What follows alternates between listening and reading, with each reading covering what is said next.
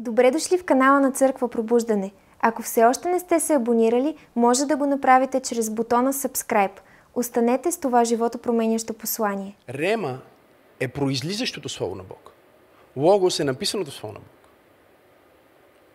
Знаете ли, че дявола не бяга от написаното Слово на Бог? Затова семинариите са пълни с демони.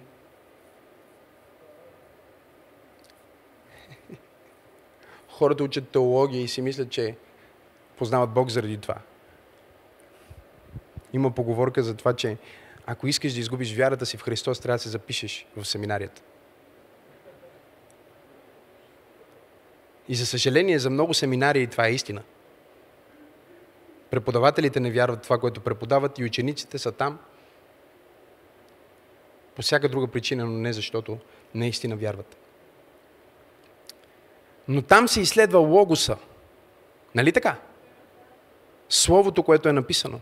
И Словото, което е написано, нито плаши дявола, нито променя живота ти.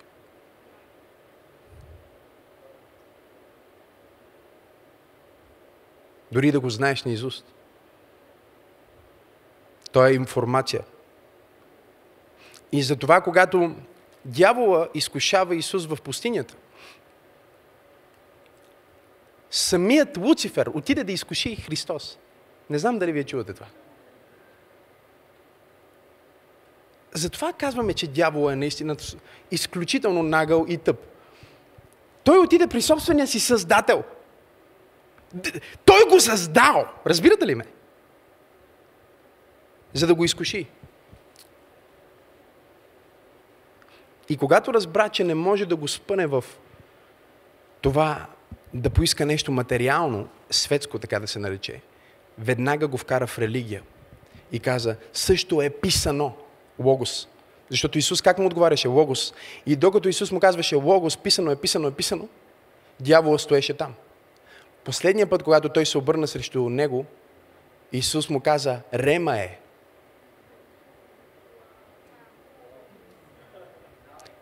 И дявол избяга от него до едно определено време. Тоест, това вече не е стихче от Библията. Това е какво Бог ми казва сега в момента. И когато всяка дума в посланието е рема, ако ти просто се избереш която и да е дума и я кажеш и започнеш да я живееш, живота ти ще бъде революциониран. И не го казвам, защото е моята проповед, а защото аз съм първия, който слуша и изпълнява собствената си проповед. Защото проповедта, апостол Петър каза, нека всеки пророк да не забравя, че пророчеството – писано, казано, без значение, няма авторитета на онзи, който го казва. Не е произлезнало от духа на онзи, който го вокализира. Но Божиите мъже говориха под вдъхновение на Светия Дух. Това са Божиите словеса, които излизат като рема, живи. И влизат в теб.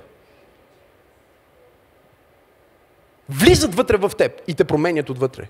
И в един момент ти не знаеш защо вече не искаш да гледаш а, порнография, не знаеш защо вече не искаш да пушиш или не знаеш защо вече говориш а, по този различен начин, не знаеш откъде ти идва това търпение. Дори аз понякога се питам, последната една година, наистина, дори и пастор Теди ми се очудва на мен.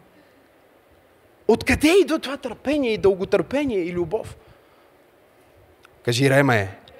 Кажи Словото казано от Бог, точно сега, повторено през моята уста, има сила да прогони дявола от моя живот.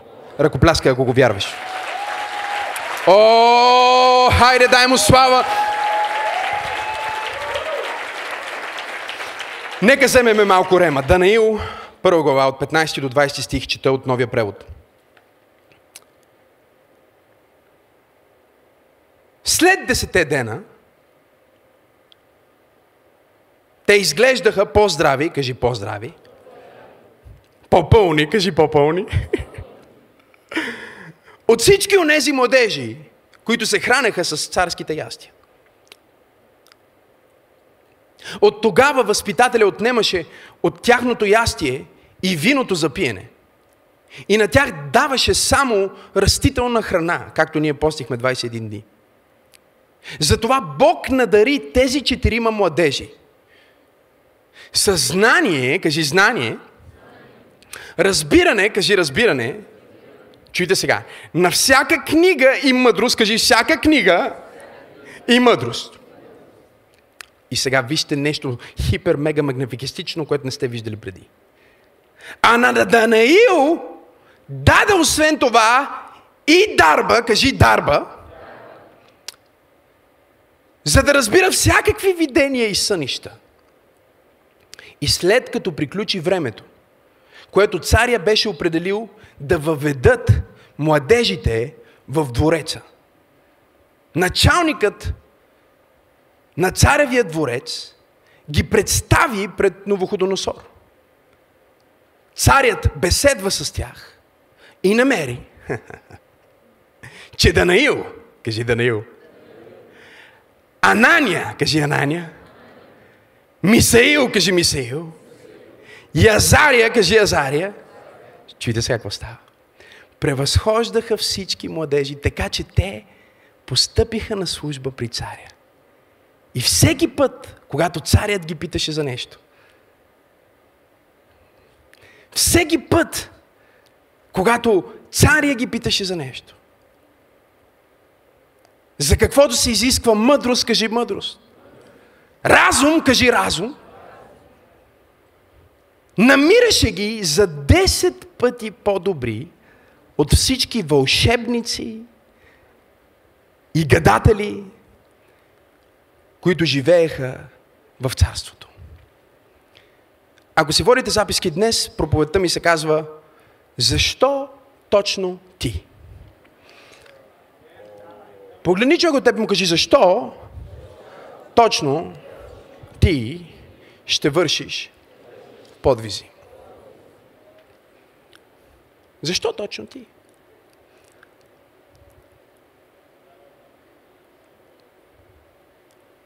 Накарах ви да повтаряте имената на тези младежи, защото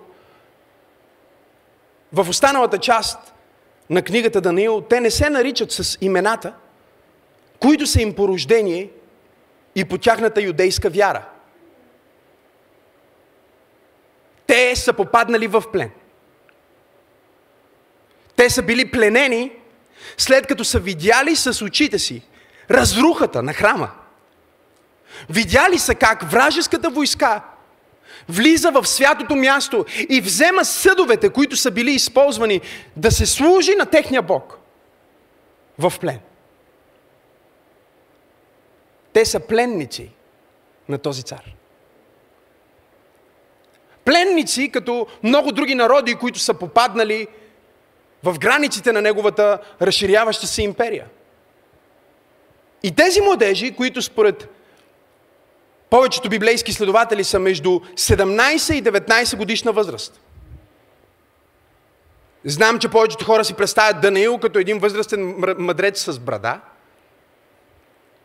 Ние говорим за млад мъж. Тези млади мъже попадат, чуйте сега, в нова среда, кажи нова среда. Дава им се ново име, кажи ново име. Чуйте. И ни казва Библията, че те бяха избрани да учат в най-елитното училище на царя, за да се учат на техните книги и да се учат на техния език. Нова среда, ново име, нов език.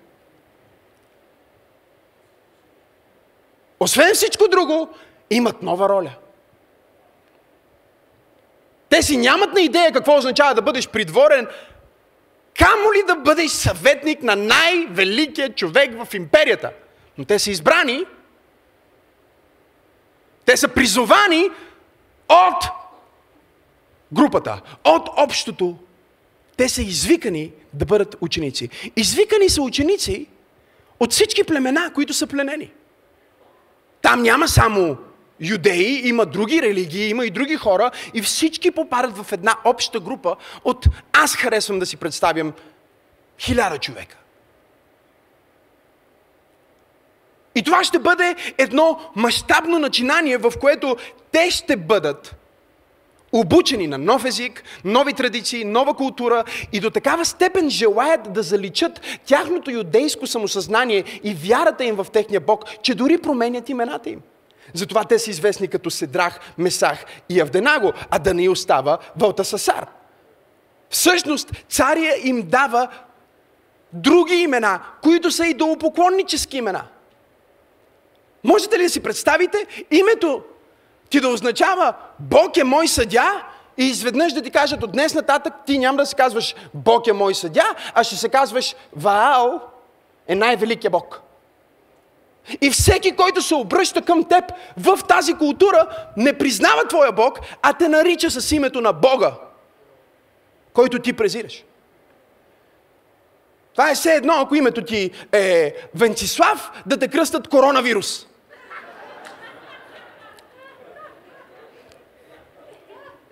Нали, пак има някакъв венец, корона, но не е на слава, а е на вирус. Как мраза това име? COVID-19. И те попадат като нас в нова среда. Кажи среда. Говори се нов език. Кажи нов език. Дава им се ново име. Кажи ново име. Позитивен или негативен, вакциниран или невакциниран, с зелен сертификат или без зелен сертификат. И те имат нова роля, която им е дадена. И най-изумителното, когато ние четем всичко това, чуйте ме много внимателно, е, че нито за миг те не възразиха да им бъдат сменени имената. Нито за миг те не възразиха да си сложат друга мантия, различна от тяхната юдейска одежда. Нито за миг те не възразиха да работят за този цар, който е разрушил техния храм. Не. Те не възразиха да учат езиците им или да изследват книгите им и да се запознаят с каква е културата им и какво всъщност тези хора правят. Има само едно нещо, за което те възразиха. И това беше да не се хранят със същите неща, с които се храни света. Защото Даниил бе решен, ни казва текста. Даниил реши в сърцето си, че няма да се храни със същите неща, с които се храни света. Знаете ли защо? Защото Даниил получи откровение, което днес Бог ме е изпратил да дам на някой в църква пробуждане. Че не всичко, което се случва извън теб, а онова, което ти поглъщаш и влиза в теб, е нещото, което може да абортира твоето взаимоотношение с Бог. Не е факта, че живееш в центъра на греха. Не е факта, че работиш в греха. Не е, не е проблема, че си там в културата. Напротив, ние вярваме в културалния мандат. Исус каза, аз не се моля да ги вземеш от света, но се моля да ги пазиш от света. И когато той говори на своите ученици, той ги предупреди за две неща. Като едното го каза между другото, а на другото акцентира няколко пъти. Едното, за което ги предупреди, беше света. Но го каза по-между другото. Не като нещо страшно. Не като нещо, което може да ги промени.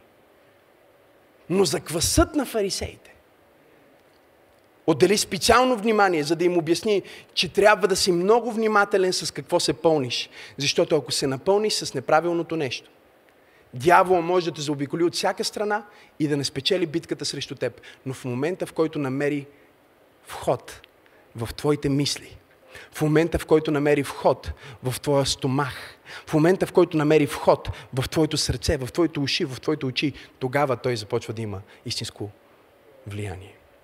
Погледни човек те му кажи с какво се пълниш. Погледни човек от другата страна и му кажи с какво се пълниш. Те не се съгласиха само с едно условие. И това беше условието да се пълнат с същите неща, с които се пълниха хората в света.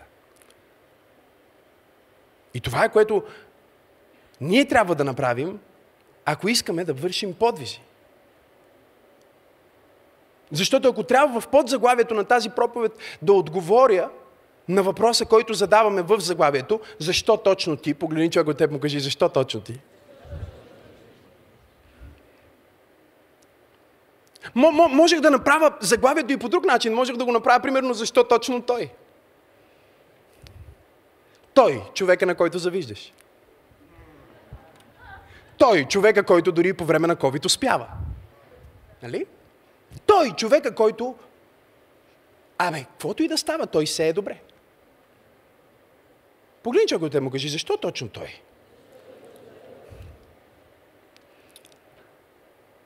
И когато ние четем тези редове, аз вярвам, че те ни разкриват кое е, може би, най-ключовото нещо в характера на Даниил.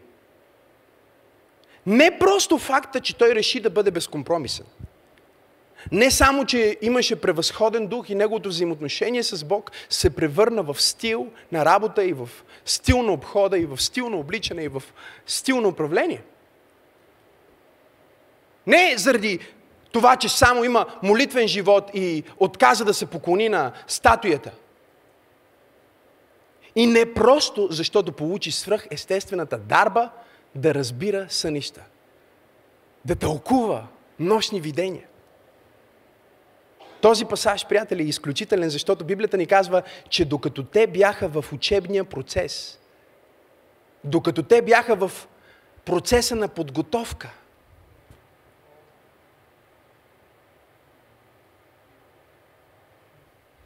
Библията ни казва, че докато те четяха книгите и разбираха, вижте какво става. Те не си казаха сега, ние ще служим на Бог и няма да се подготвяме. Защото ако въпросът е защо точно ти, отговорът е защото си подготвен. Подготвен ли си? Готов ли си? Днес хората дори биха отказали да се подготвят заради нещата, които стават в света. Говорих с един бизнесмен, на който а, правих коучинг сесия, лична коучинг сесия. И го питах, какви са целите ти за тази година? Той започна да мърмори и говориме не за някакъв несериозен човек, доста сериозен. И накрая той ми каза така, той ми каза, знаеш ли, с всичко, което става в света, не знам доколко даже трябва да си поставям някакви цели. Погледни човека, те му кажи, подготви се. Знаете ли какво ни казва една от моите любими книги в Библията? Еклисиаст. В 11 глава на Еклисиаст от първи стих се казва Хвърли хляба си по водата. Защото след много дни ще го намериш. Ще намериш нещото, което си подготвил преди много време. Ще ти бъде нужно точно в правилния кайрос момент. Но ти ще си го пуснал, ако се подготвиш. И след това казва, дай дял на седмина и дари на осмина. Защото не знаеш каква беда ще сполети земята. Чуйте така. Ако са пълни облаците, изливат дъжд на земята и ако падне дърво на юг или на север, където падне, там ще остане. Не се занимай с глупости.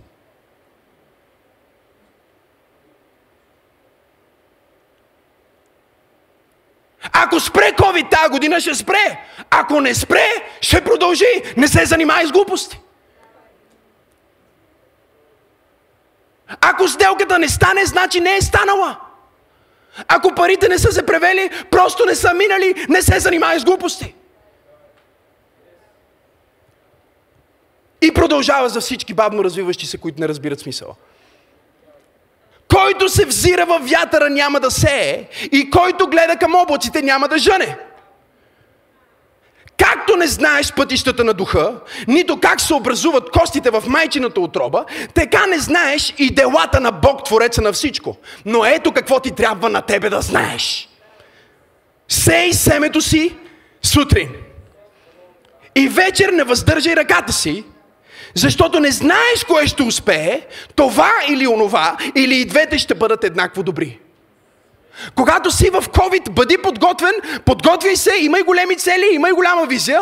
Когато всичко изглежда супер, бъди подготвен, имай големи цели, имай голяма визия, защото не знаеш дали Бог ще благослови в този сезон или в другия сезон, или двата сезона Бог ще ги направи еднакво добри, защото ние служим на Бог, който държи сезоните и времената в ръцете си. Ако му даваш слава, дай му слава като някой, който казва, аз няма да гледам облаците.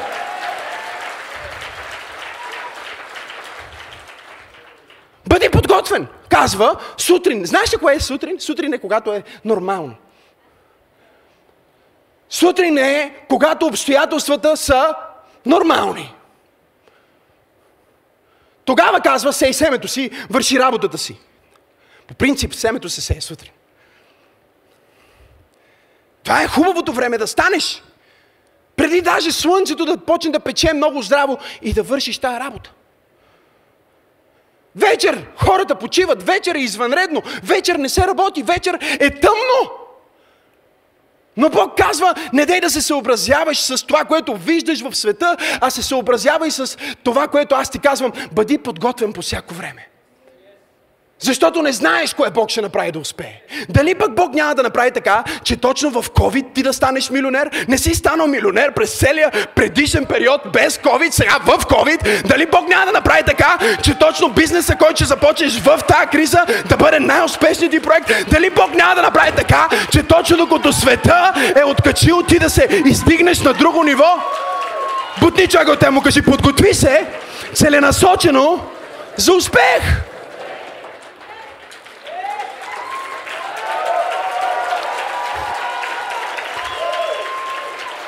Начинът по който някои хора ръкопляскат е като че се подготвят за провал. О, ще бъде много трудна година. Дано да устоим до край. Пасторе, молиш ли се за нас?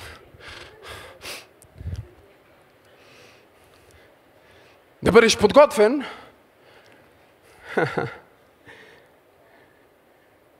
Приготвен. На еврейски е много лесно. Кун. Канкун, само втората част. Означава да бъдеш сигурен. Шака Рабасая. Готов, решен, установен. Установено е, аз съм готов, сигурен съм, подготвен съм, ще успея. Да направиш нужните приготовления, някой трябва да си отвори банкова сметка. Да направиш нужните приготовления, чуйте, и провизии. Това означава да бъдеш подготвен. Да бъдеш приготвен означава, че имаш знание, кажи знание. Придобил си нужните умения, кажи умения. В определена област и си квалифициран, кажи квалифициран. Ти си бил обучен, кажи обучен. Да бъдеш подготвен означава че си озрял, че си назрял, че си в състояние, в което имаш очакване, ти си фокусиран, ти си годен за употреба. Ако Бог иска да направи нещо велико чрез теб, Той не може да го направи, ако ти не си подготвен. Затова Той първо говори в сърцето ти с визии, желания и мечти и чак след това ти ги дава в реалността. Периода между двете е периода на подготовка. Ти си мислиш в това време, че трябва да се занимаваш с неща, които са извън твоята власт, с световни конспирации, или да мислиш какво ще стане в метавърса, или как ще се развие света, или дали ще има световна война, или дали Русия ще продължи да нахува и ще стигне до България. Ти се занимаваш с неща, които са извън твоята власт. Знаеш ли що? Защото си отвратителен мързъл. Защото е много сложно да работиш върху себе си, когато можеш да обсъждаш света. Много е сложно да бъдеш добър настойник на твоето семе. Твоето семе, де трябва да го сееш. Твоята земя, твоето парченце, два квадрата, които ти трябва да ги обработваш. Много е сложно да ги обработваш, докато можеш да гледаш а, как нивата на съседа ти от няколко декара е в пожар и ти си казваш, ами има пожар, може да изгори моето. Тоест ти се подготвиш за провал всеки път, когато не поемаш лична отговорност за това, което Бог е поставил върху теб. Готов ли си? Защо той? Защо той е подготвен? Защото Даниил Седрах Месахия в Денаго. Ще използвам тези имена. Библията казва, че тяха книгите и се подготвяха и изучаваха. И чуйте най-уникалното нещо. Докато те изучаваха това, вижте какво ни казва. Казва, Бог даде също на Данаил. Освен мъдростта. Забележете, Бог казва, през тези книги му дал мъдрост. А той вътре е чел завал. А Бог му е дал мъдрост. Не знам как. Знаеш ли какво означава да отвориш каквато и да е книга и да я разбираш?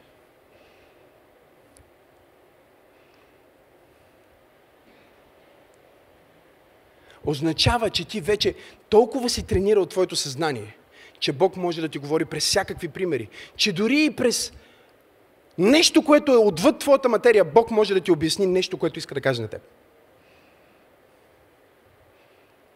А. Въпросът е, когато той трудно стига до теб през проповед.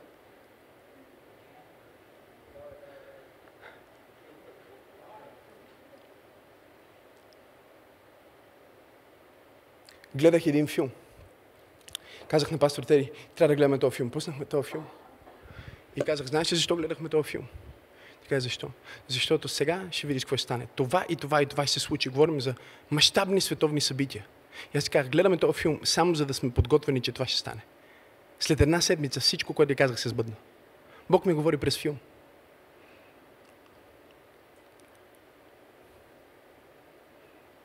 Не можеш ли да ти говори през Библията? Не, през филм беше по-лесно в случая. Погледни човека те го пита и подготвен ли си? Докато те се подготвяха, чуйте се. Бог каза, Данииле, ти се подготвяш, четеш учебниците на гадателите в Вавилон. И ти ще знаеш всички начини, по които те гадаят и тълкуват сънища. Понеже ти работиш да се подготвиш да тълкуваш сънища, аз виждам, че този цар дори няма да иска да ти каже съня. И гадателите, които знаят книгите и са писали книгите, и те не могат да разтълкуват съня. Затова на база това, че ти си се подготвил до тук, аз ще ти додам дарба до там, където ти не можеш да стигнеш сам.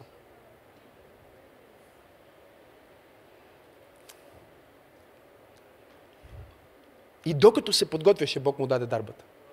Погледни човекът му кажи, защо точно ти? Бе? Ти ли бе, защо ти? Как така ти? Разбирате ли каква е а, силата в, в, в този мъж, за която а, днес ви преподавам, а, с Божията помощ ви обучавам и ви екипирам на това, което е променило моя личен живот и го променя дори до ден днешен. Силата на този мъж е, че той наблюдава това, което става в света. Той не е някакъв заблуден или объркан. Той е наясно, че той е просто един така по-високо поставен роб. Той е пленник на война. Той е, той е в друга страна. Царя, който всъщност е неговия шеф, на който е директно подчинен, е отговорен за разрухата на неговото семейство и щастие и страна. Но Даниил задава този въпрос, който аз и ти трябва да си задаваме сега в тази година на подвизи и тази година на криза. Защото подвизите и кризата върват ръка за ръка. Въпросът е какви действия трябва аз да предприемам. Даниил не си каза, леле, гледай какво става в света. Сега ще блокирам. Сега просто ще се скрия в някаква хралупа и ще чакам да мине кризата.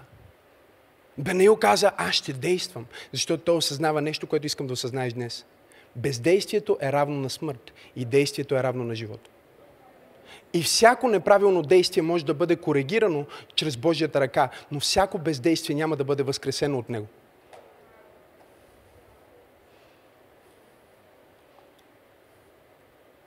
Така че ако ти се движиш в грешната посока, той ще се намеси и ще завърти пътя. Ще направи така, че ти да завъртиш волана и да влезнеш обратно в правия път. Но ако ти си паркирал някъде, Бог няма да запали колата за теб. Подготовката не е тази подготовка на перфекционизъм. Затова проповядвах първо за перфекционизъм и превъзходен дух, който казва, че никога не е готово. Превъзходният дух казва, аз може би не съм подготвен напълно, но съм достатъчно подготвен, щом съм тук. И аз няма да чакам да имам пълните данни, за да действам. Аз ще действам с това, което знам, че е правилно. Аз ще сея семето си сутрин и вечер няма да въздържам ръката си, защото Бога, на който служа, е Бог, който може да направи и двете еднакво добри. Той е Бог, който ме благославя в кризата, Той е Бог, който ме благославя в добро време, Той е Бог, който е с мене във всеки сезон на моя живот. О, ако ръкопляскаш, ръкопляскай, като че Той е с тебе във всеки сезон на твоя живот. Нека ви го дам. Подготовка означава първо обучение. На какво те тренира Бог в момента? Знаеш ли? Или си нямаш ни идея? Въобще записал ли си се в класа му? Или не мисли за тия неща? Когато Бог ме докосна на 12 годишна възраст, радикално, вложи вътре в мен визия и се видях как служа на мнозинства и знаех, че е по целия свят. И докато живеех без ток и вода в махалата и се завивах с по 7-8 юргана, вечер, когато се молих, чувах гласът на Бог, който ми казваше, ти ще бъдеш лидер на лидери, ти ще променяш света, ти ще проповядваш по целия свят. И виждах картини, виждах се как летя на места, как срещам хора, как променям животи, как променям съдби, как изцелявам болните. Виждах го като на, на кино, толкова реално. Един момент толкова много ми дойдоха тези картини и мечти, които ми се спускаха, забележете, в състояние, в което аз съм не в криза, а в безисходица. Че се помолих на Бог и казах, Господи, защо ми даваш всичко това? Ти ми говориш за целия свят, говориш ми как ще променям живота на хората, показваш ми някакви невероятни неща. Аз живея без ток, завид съм като някакъв мизерник с 8 йоргана. Никой не знае кой съм. Как дори някой ще ме покани някъде да проповядвам и започвах да му изреждам всички тези неща, които са облаци и вятър. Всички тези неща, които ако дървото падне на изток, ще си остане там. Всички тези неща, които нямат нищо общо с мен, докато един ден, когато се говорих с него, той ми проговори много ясно. И ми каза така. Показвам ти ги, за да се подготвиш.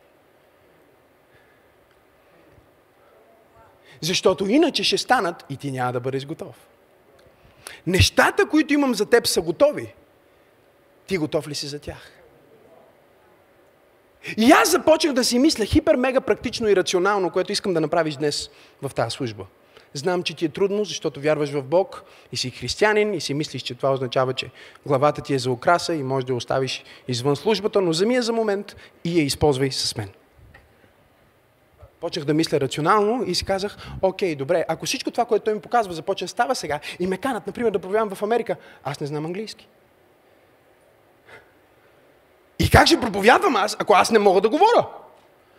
Да, разбира се, знам малко думи, но аз може би трябва да, да започнем да говоря. И започнах да търся и си намерих Библия на английски и започнах да чета Библията на английски язик. С свещ, с фенерче, четях Библията на английски язик. Време на време Войчо ми идваше, за да ме види и казва, Максе, какво правиш, бе, полуде с тия книги, бе?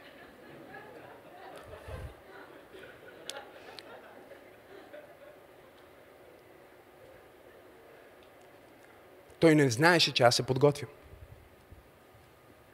Той не знаеше, че аз се подготвям. Той не знаеше, че аз се подготвям. Чуйте сега. Взех си тетрадка, най-скъпата, която можех да си позволя тогава. Не беше много скъпа, но беше най-доброто, което можех да си позволя. И тази тетрадка беше тетрадка за моите проповеди. Проповеди, които Нямах покана да ги проповядвам. Не знаех как и кога и къде даже ще стигна до възможността да ги проповядвам, но аз и вадих стиховете. После знаеш ли какво правих, Велко? Поне се смееш много силно. Казвах си, ако се кача пред хора и за момент замръзна, а основният ми стих, например, е Римляни 8.28, какво правя? Трябва да го знам на Изуст. Започнах на всичките ми проповеди първите стихове да ги знам на Изуст. За да мога, когато се кача и да кажа Романс 8.28 и аз да знам къде отивам. Разбира се, хората да се чудат колко бързо чете. А той не чете толкова бързо, много знае на Изуст. От ничего те му кажи, защо точно той е, бе?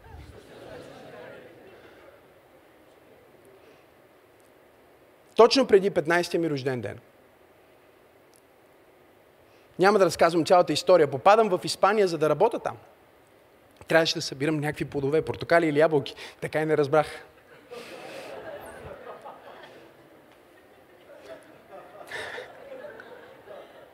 Не разбрах, защото човека, който ми беше уредил работата, беше забрал да каже на хората, че те всъщност ще участват в детски труд. В малтретиране на деца, нали, в закрила на детето, ако видят дете, което отива да работи в жегата да събира подове, нали, могат да ги арестуват. Те казаха, не, не, не, значи, той е твърде малък, няма как да работи на тази работа. И се оказа, че аз нямам работа. И аз се почувствах много зле, защото бях в друга среда, кажи среда. Където се говори друг език, кажи език. Хората не ги познавам и аз съм там с всички тези новости и си казах, добре, какво ще правя? Ами, ще се подготвям. От сутрин до вечер слушах поучения и всяка вечер заставах пред огледалото, което имах в малката стаичка, в която ме бяха настанили и проповядвах пред огледалото на английски язик. Проповядвах и си представях, карах хората да повтарят и аз повтарях вместо тях. Ако някой ме беше видял как го правя, би казал, че съм абсолютно куку. Те не знаеха, че аз се подготвях. Понякога Бог ни поставя в обстоятелства, в които сме в нова среда, в нов контекст, трябва да говорим нов език, има нови правила и ние имаме нова роля, защото Той е на път да ускори нашата подготовка. Подготовка номер едно означава обучение. Кажи обучение. Аз осъзнах, че съм в неговата класна стая и колкото по-бързо научавам уроците и минавам тестовете, толкова по-бързо отивам на следващото ниво. Един ден се молих и получих откровение. Слово. Рема слово от него. Знаех, че това слово е за църквата, която посещавах в неделя. Там, в Испания, посещавах една църква всяка неделя. Защото това е правилно. Намерих си църква и си ходих всяка неделя на църква. Ходих на група, защото исках да живея християнски живот. И не само да се подготвям за подвизи, но да живея и нормалните неща, които всъщност са подвизи. Подвизите са в подготовката. Повече отколкото в момента на подвига. Когато видиш как някой разбива световен рекорд, не дей да забравяш, че всъщност този миг, който ти виждаш, който го наричаш подвиг, е невъзможен без годините подготовка преди това. Обучение. Един ден бях на младежка група, пастора и съпругата му бяха там, групата беше в техния дом. И аз отидох много внимателно с моята си тетрадка. И казах, извинете, пастори, трябва да ви кажа нещо. Говорихме си на английски, защото аз го бях научил. Им казах, мисля, че Бог ми е дал слово за, за вас и просто искам да ви го прочита. Не знам дали е така, просто ще го споделя без никакви претенции. Започнах да им казвам това, което съм написал. Съпругата на пастора започна да плаче. Още не бях свикнал с такива неща и си мислих, че съм казал нещо нередно и се притесних. Не само, че плачеше, тя се изправи от мястото си и тръгна на някъде. Тогава вече знаех, че съм сгафил. Тя ни даде знак да я последваме с мъжа й. Отидохме в тяхната стая и тя извади нейния молитвен тефтер. И когато извади своя тефтер и го сложи до моята тетрадка, словото, което Бог ми беше дал, беше дума по дума това, което й беше дал преди няколко дни. И тя се обърна към мен, каза нещо на испански на мъжа си, се обърнаха към мен и ми казаха, мислиш ли, че си готов да проповядваш това нещо тази неделя в църквата?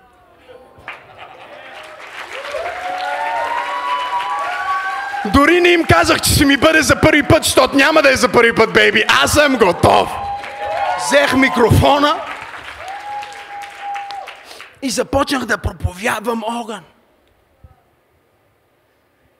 Бях като риба във вода. Като Данаил пред Новоходоносор. Като Йосиф пред фараон. Аз бях подготвен. Чуда се какви благословения Бог е подготвил за теб за които ти не си се подготвил.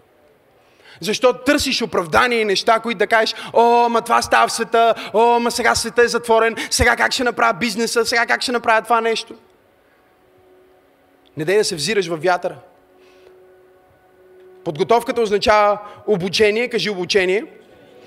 И любимото ми, най-гадно нещо в тази проповед, което искам да си запишете, подготовката означава повторение, кажи повторение. Ти се чуриш защо те карам всеки път да повтаряш след мен. Подготвям те. Подготвям те, за да не бъдеш шокиран, когато получиш повишение.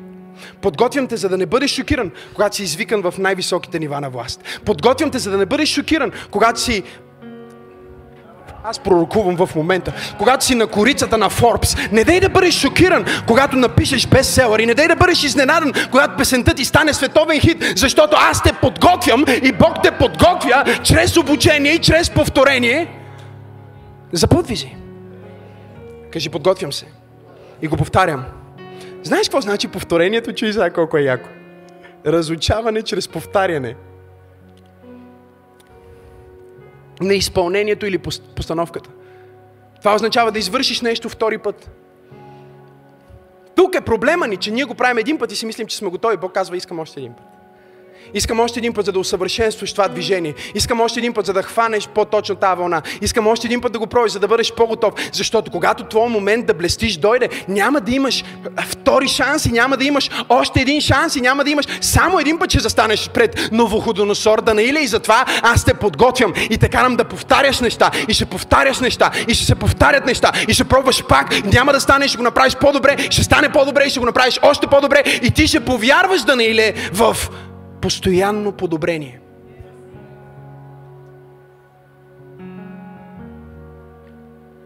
Виждал съм как работи това толкова много в живота ми и в живота на хората, че съм обсебен от идеята. Кажи постоянно подобрение. Ху! Кажи го пак, постоянно подобрение. Това е подготовка. Всяка сутрин го изповядвам. Днес съм по-добър от вчера. Днес съм по-добър от вчера. Днес съм... Защо го повтарям? Днес съм по-добър от вчера. Събуждам се с цел. Аз имам мисия. Ще изпълня своето предназначение. Когато ти ме срещаш и си мислиш, вау, той просто явно сигурно така се събужда. Подготвен съм. Обучение, повторение, шока. Номер три.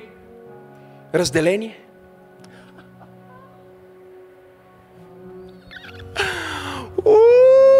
Пастор Максим, това проповед слушам. Номер три, разделение. Кажи разделение. Знаеш ли, че когато Бог те подготвя за следващата глава на твоя живот, сменя героите от предишната?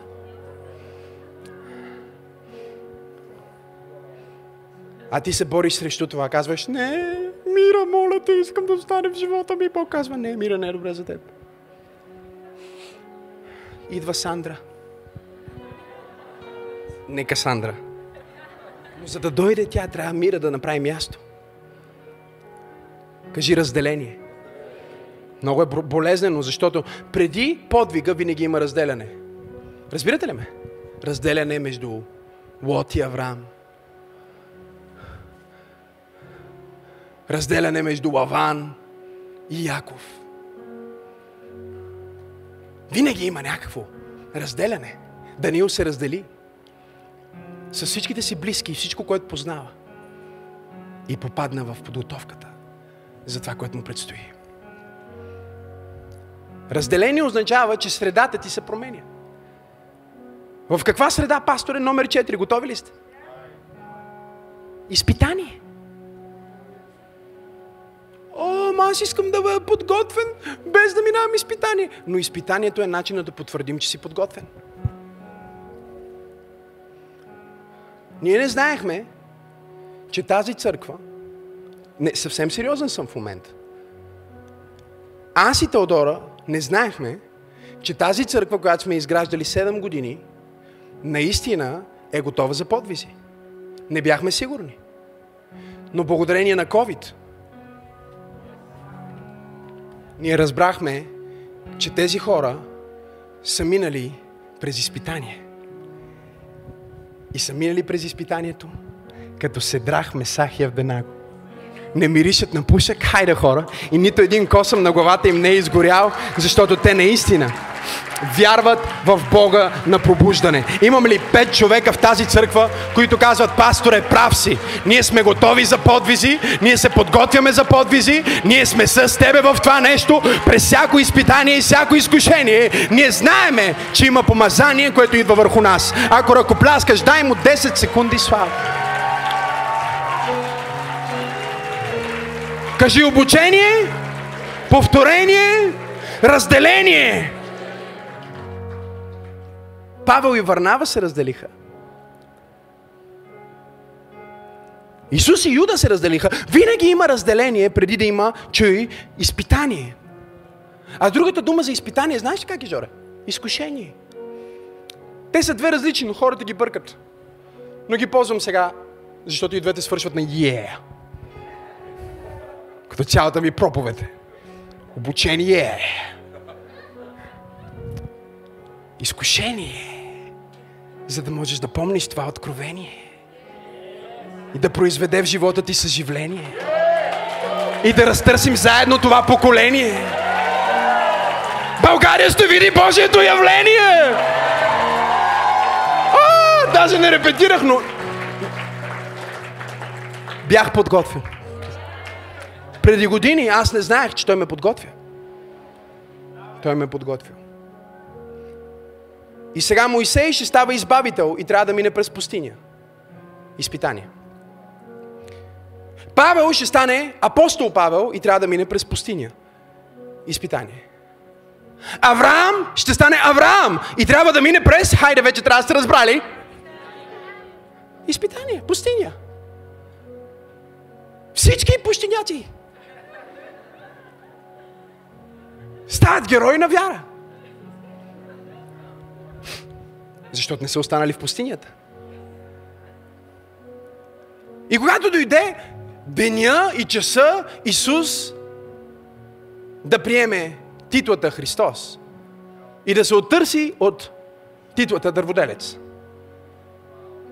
Той отиде също в пустиня. И когато ти мислиш, че пустинята, о, рабан такенти мароле, Какви са тези звучи, ще разбереш по пътя, не знам просто. Когато ти разбереш, че пустинята е твоята класна стая, когато разбереш, че пустинята е твоето звукозаписно студио, когато разбереш, че пустинята е твоята библиотека, когато попаднеш в сезон на пустиня, ти не си казваш, леле, има криза в света, има пустиня в света. Ти си казваш, о, аз съм направен за пустинята, аз съм създаден за пустинята, аз се уча в пустинята, аз пиша песни в пустинята, аз започвам църкви в пустинята, аз ставам милионер в пустинята, аз съм бил направен от Бог точно за тази пустиня, пустиня бъди готова. Аз ще взема моя урок от теб и ще се превърна в герой на вяра. Имам ли пет човека в църква пробуждане, които могат да дадат шум на халелу?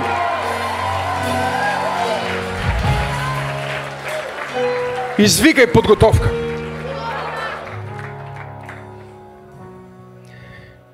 Готови ли сте за финала? Финала не успях да го направя на Е. Работих цяла сутрин по това. Ако някой има идея след служба, пишете ми, ще приема. Пастор Тери, ти си от креативно мислещите. Знаеш ли какъв послед, последната фаза на, на подготовката? В един смисъл, животът ти винаги е подготовка. Но има цикличност. Кажи цикличност. Ако днес ти си в тази служба, ти си на един от тези етапи. И ако не знаеш къде си, най-вероятно си в пустинята.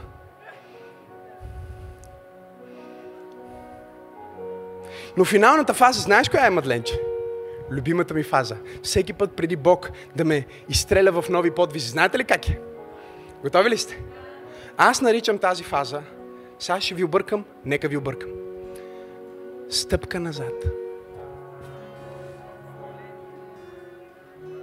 Парите стават по-малко, преди да станат повече. Мъфин топа става по-голям, преди да стане плочки. Погледни човека, те му кажи стъпка назад. Е просто част от процеса на подготовка. Не е провал, а е част от процеса. Знаете ли как ми го даде Бог? Да ви кажа ли как ми го даде? Ето как ми го даде. Ако трябва да правим централен удар, сега аз съм Роналдиньо в момента, преди да стане мизерен. Топката е тук, нали?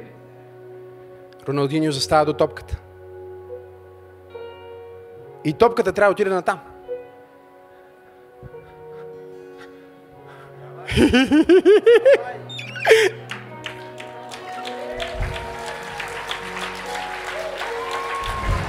Те си мислят, че аз стъпвам на, назад, а Бог просто ме засилва. Дявола си мисли, че аз отстъпвам, а Бог просто ме засилва. Сатана си мисли, че аз отстъпвам, а Бог просто ме засилва. Имам ли пет човека днес, които са на път да се засилят с Бог? Глей са!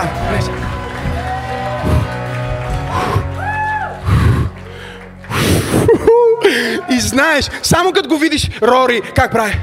И знаеш, край. Този грозен бразилец е подготвен. Той е готов. Той е наистина готов да стреля, защото е дръпнал назад. Ти си готов да стреляш, когато си дръпнал стрелата назад. И това е малко объркващо. То си ти искаш, ти имаш цел, искаш стрелата да отиде напред, но за да стрелата да отиде напред, трябва да я дръпнеш първо на къде? Кажи стъпка назад. Не е провал. Не е защото се отказвам, а защото се засилвам. С моя Бог прескачам стена. С моя Бог вкарвам гол. Хайде хора! Аз се подготвям и се засилвам за подвизи. Извикай, ако вярваш.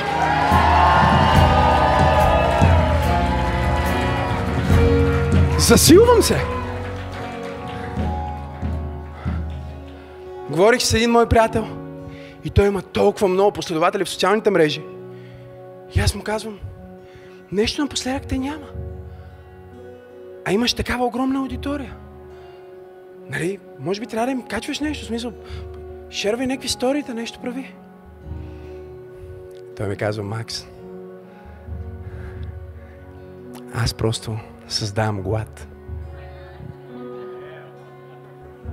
Вижи, ако бях шернал днеска нещо, ще да кажеш, е, видях го. Но понеже известно време не си ме виждал, ти си 50-я човек, който ме пита, какво става? А съзнаваш ли колко хора се питат, какво става? И сега като влезна в следващото, в следващото периодче,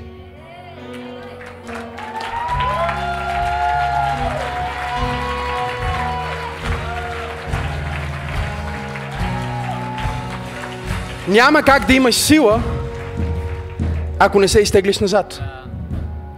От мястото, на което си, си по-близо до целта, но нямаш достатъчно сила да изпратиш стрелата там. Трябва да дръпнеш назад.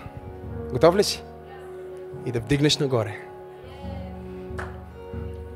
Кора Масандара Бахая. Когато дръпнеш назад и вдигнеш нагоре, Бог казва, ще отидеш далеч с подвизи, защото си подготвен. Имам ли някой, който е подготвен днес? Имам ли някой, който казва, аз ще бъда готов?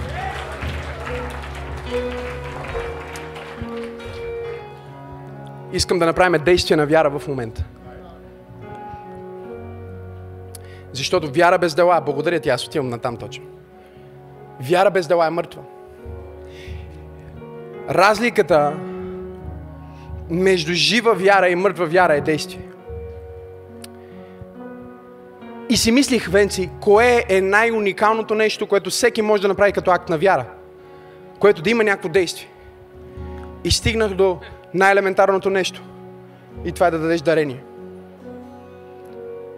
И затова казах на, а, на Даниил, не събирай дарение, но Виктория не можеше да се сдържи в нейното говорене. Тя не знае моята проповед и тя говореше за подготовката. Как Бог ни подготвя всяка неделя? Но тя не знае моята проповед. Тя знае само, че не трябва да събира дарение. Защото накрая ще искам да дам шанс на хората да посеят. И искам сега, докато разпоредителите пускат пликовете, ние ще хвалиме Бог, но искам да направим нещо. Ако си онлайн, искам да отидеш на awakening.bg точно сега, slash give. Нашия екип ще пусне линка. И ти можеш да участваш в този миг на действие. И ето какво ще направим. Искам да знаеш, че ти в момента си в период на подготовка. Искам да вземеш този плик и да напишеш на този плик онова нещо, което виждаш в духа ти, без да го опоручаваш с това, което се случва в естественото. Разбирате ли, че ако аз си мислих как ще стигна до чужбина, как така ще проповядвам, и бях останал в въпросителната, нямаше да стигна до удивителната. Изпуснахте това. Но чуйте, преди да сложите дарението си, искам, искам да видите да намерите химикал или да помолите вашия човек до вас да ви даде някакъв химикал, защото че искам всеки един от вас да напише на плика си това, за което вярва. Не искам да бъде съобразено с това, което става в света. Знаете ли какво казах на този бизнесмен, който коучвах? Разказах му как аз си поставих цели в началото на пандемията. И целите ми не бяха по никакъв начин съобразени с това, което става в света. Действията ми, работата ми, адаптацията ми за това да го направя да се случи бе съобразена, но визията ми не, защото когато Бог ти е дал визия, той е знаел за COVID, той е знаел, че ще бъдеш съкратен, той е знаел това, което ще стане в живота ти. Така ли е, говорете ми? Когато Бог ти е дал цел, когато ти е дал визия, той е знал какво ще дойде на земята. Твореца знае. Но той ти казва, виж какво казва, сей семето си сутрин и вечер не въздържа ръката си. И вижте какво казва, пусни хляба си по водата, ще го намериш след много време. И сега, докато ти пишеш на този плик това, за което вярваш и виждаш в края на тази година, подвига, за който вярваш, няма значение какъв е, не искам да го ограничаваш. Искам всъщност твоето дарение да се превърне в акт на вяра. Колко от вас разбират, кажи аз. Акт на вяра, който казва, тези ресурси, тези банкноти символизират моята убеденост, че моя живот не е контролиран от това, което става в света. Аз съм като Данаил, който се подготвя за големите неща на Бог, не просто чакайки, а бидейки проактивен. Така че докато взимаш сега плика, искам да напишеш това, за което вярваш на Бог. Може би е ново жилище.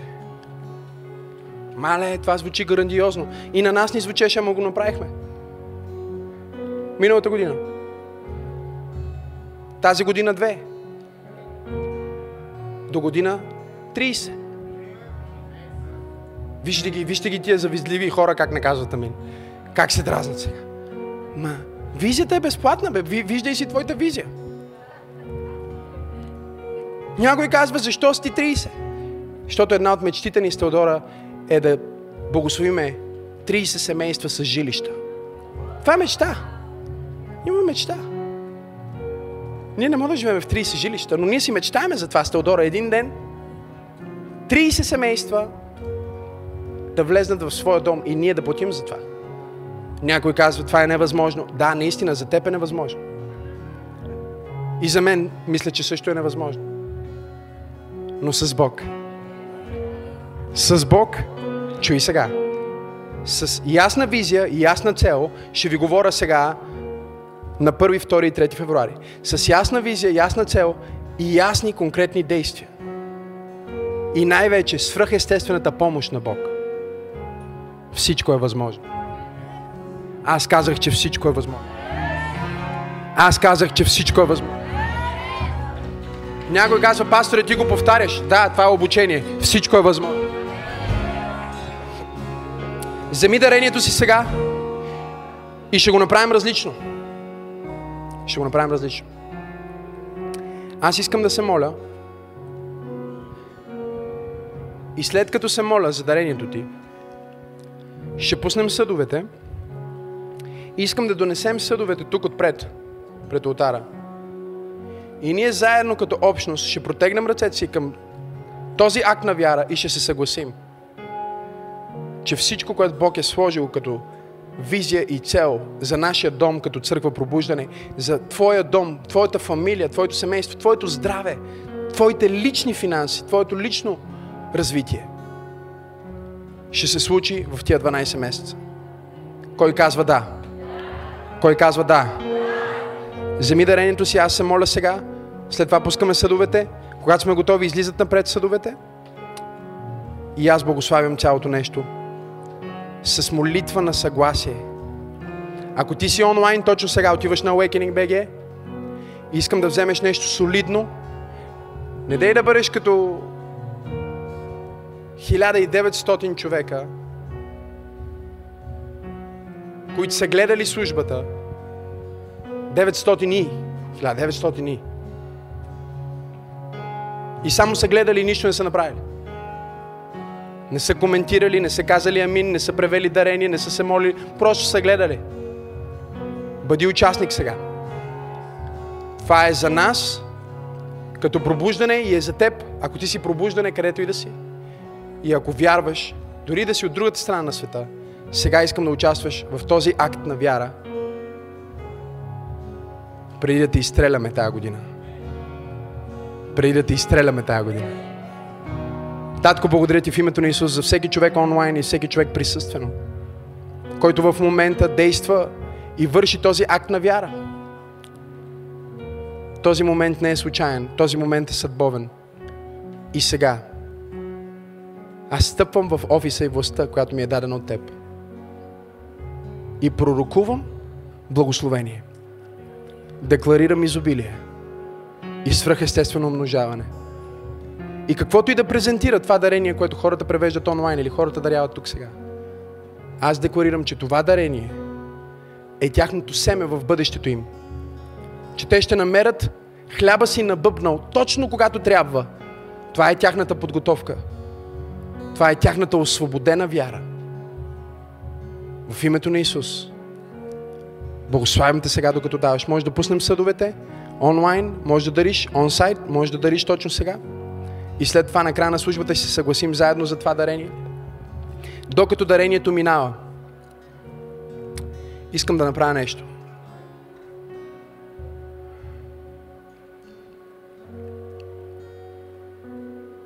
Искам да осъзнаеш нещо в момента. Докато даваш това дарение, свръхестествени неща се случват в живота ти. Това не е просто практично, не е просто нещо, което правим. Даже ако си нов и не го разбираш или не искаш да участваш си тук, не дей да участваш, не дей да даваш. Просто, когато съда стигне до теб, го дай нататък. Трябва да осъзнаеш, че това дарение не е просто дарение, което ти даваш на църквата или дарение, което ти даваш за Бог само. Това е дарение, което ти сееш, както се казва в Еклисиаст, в собственото си бъдеще. Пасторе, сега е вечер, сей семето си вечер. За мен е сутрин, сей семето си сутрин. Защото не знаеш кое Бог ще направи да просперира. И точно сега, докато ти даряваш тук в залата или онлайн, аз искам да декларирам, че всеки страх от бедност е разчупен от теб. Искам да декларирам, че всяка окова на сребролюбие е разчупена от теб. Искам да декларирам, че всяка зависимост от хора, всяка зависимост от институции, всяка зависимост от каквото и да е, освен Твоя небесен баща, е разкършена сега от душата ти. Ти си свободен. Аз декларирам, че ти имаш пълен мир. И чрез мира на Бог в твоя живот, с Неговото благословение, ти акумулираш всичко, което Той ти е обещал. В мощното и чудотворно име на Исус.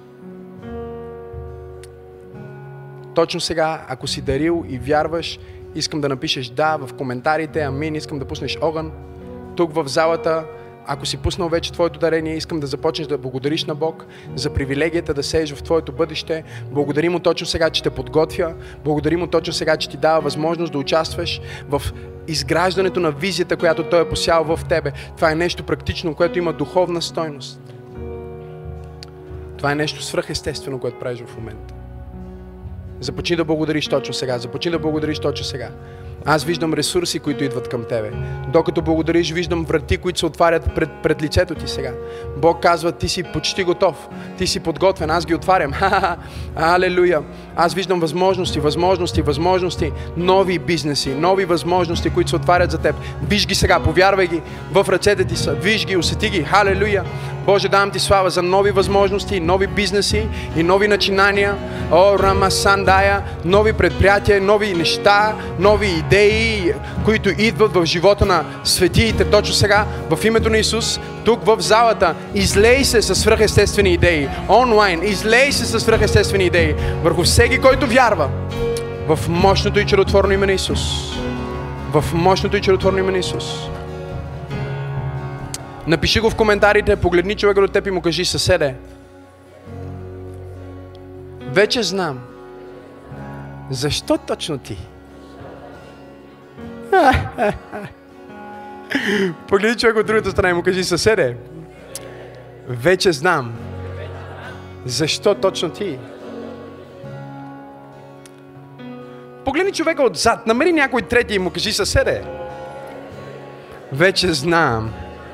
Защо точно той? Продължи да го гледаш и му кажи, Бог те е подготвил до този момент. Ти си бил в класната стая. Вау! Кажи му, пустинята е класна стая. Изпитанието е класна стая. Колко е силно това. О, ако ръкопляскаш, ръкопляскай, като че го даваш на Бог. В името на Исус.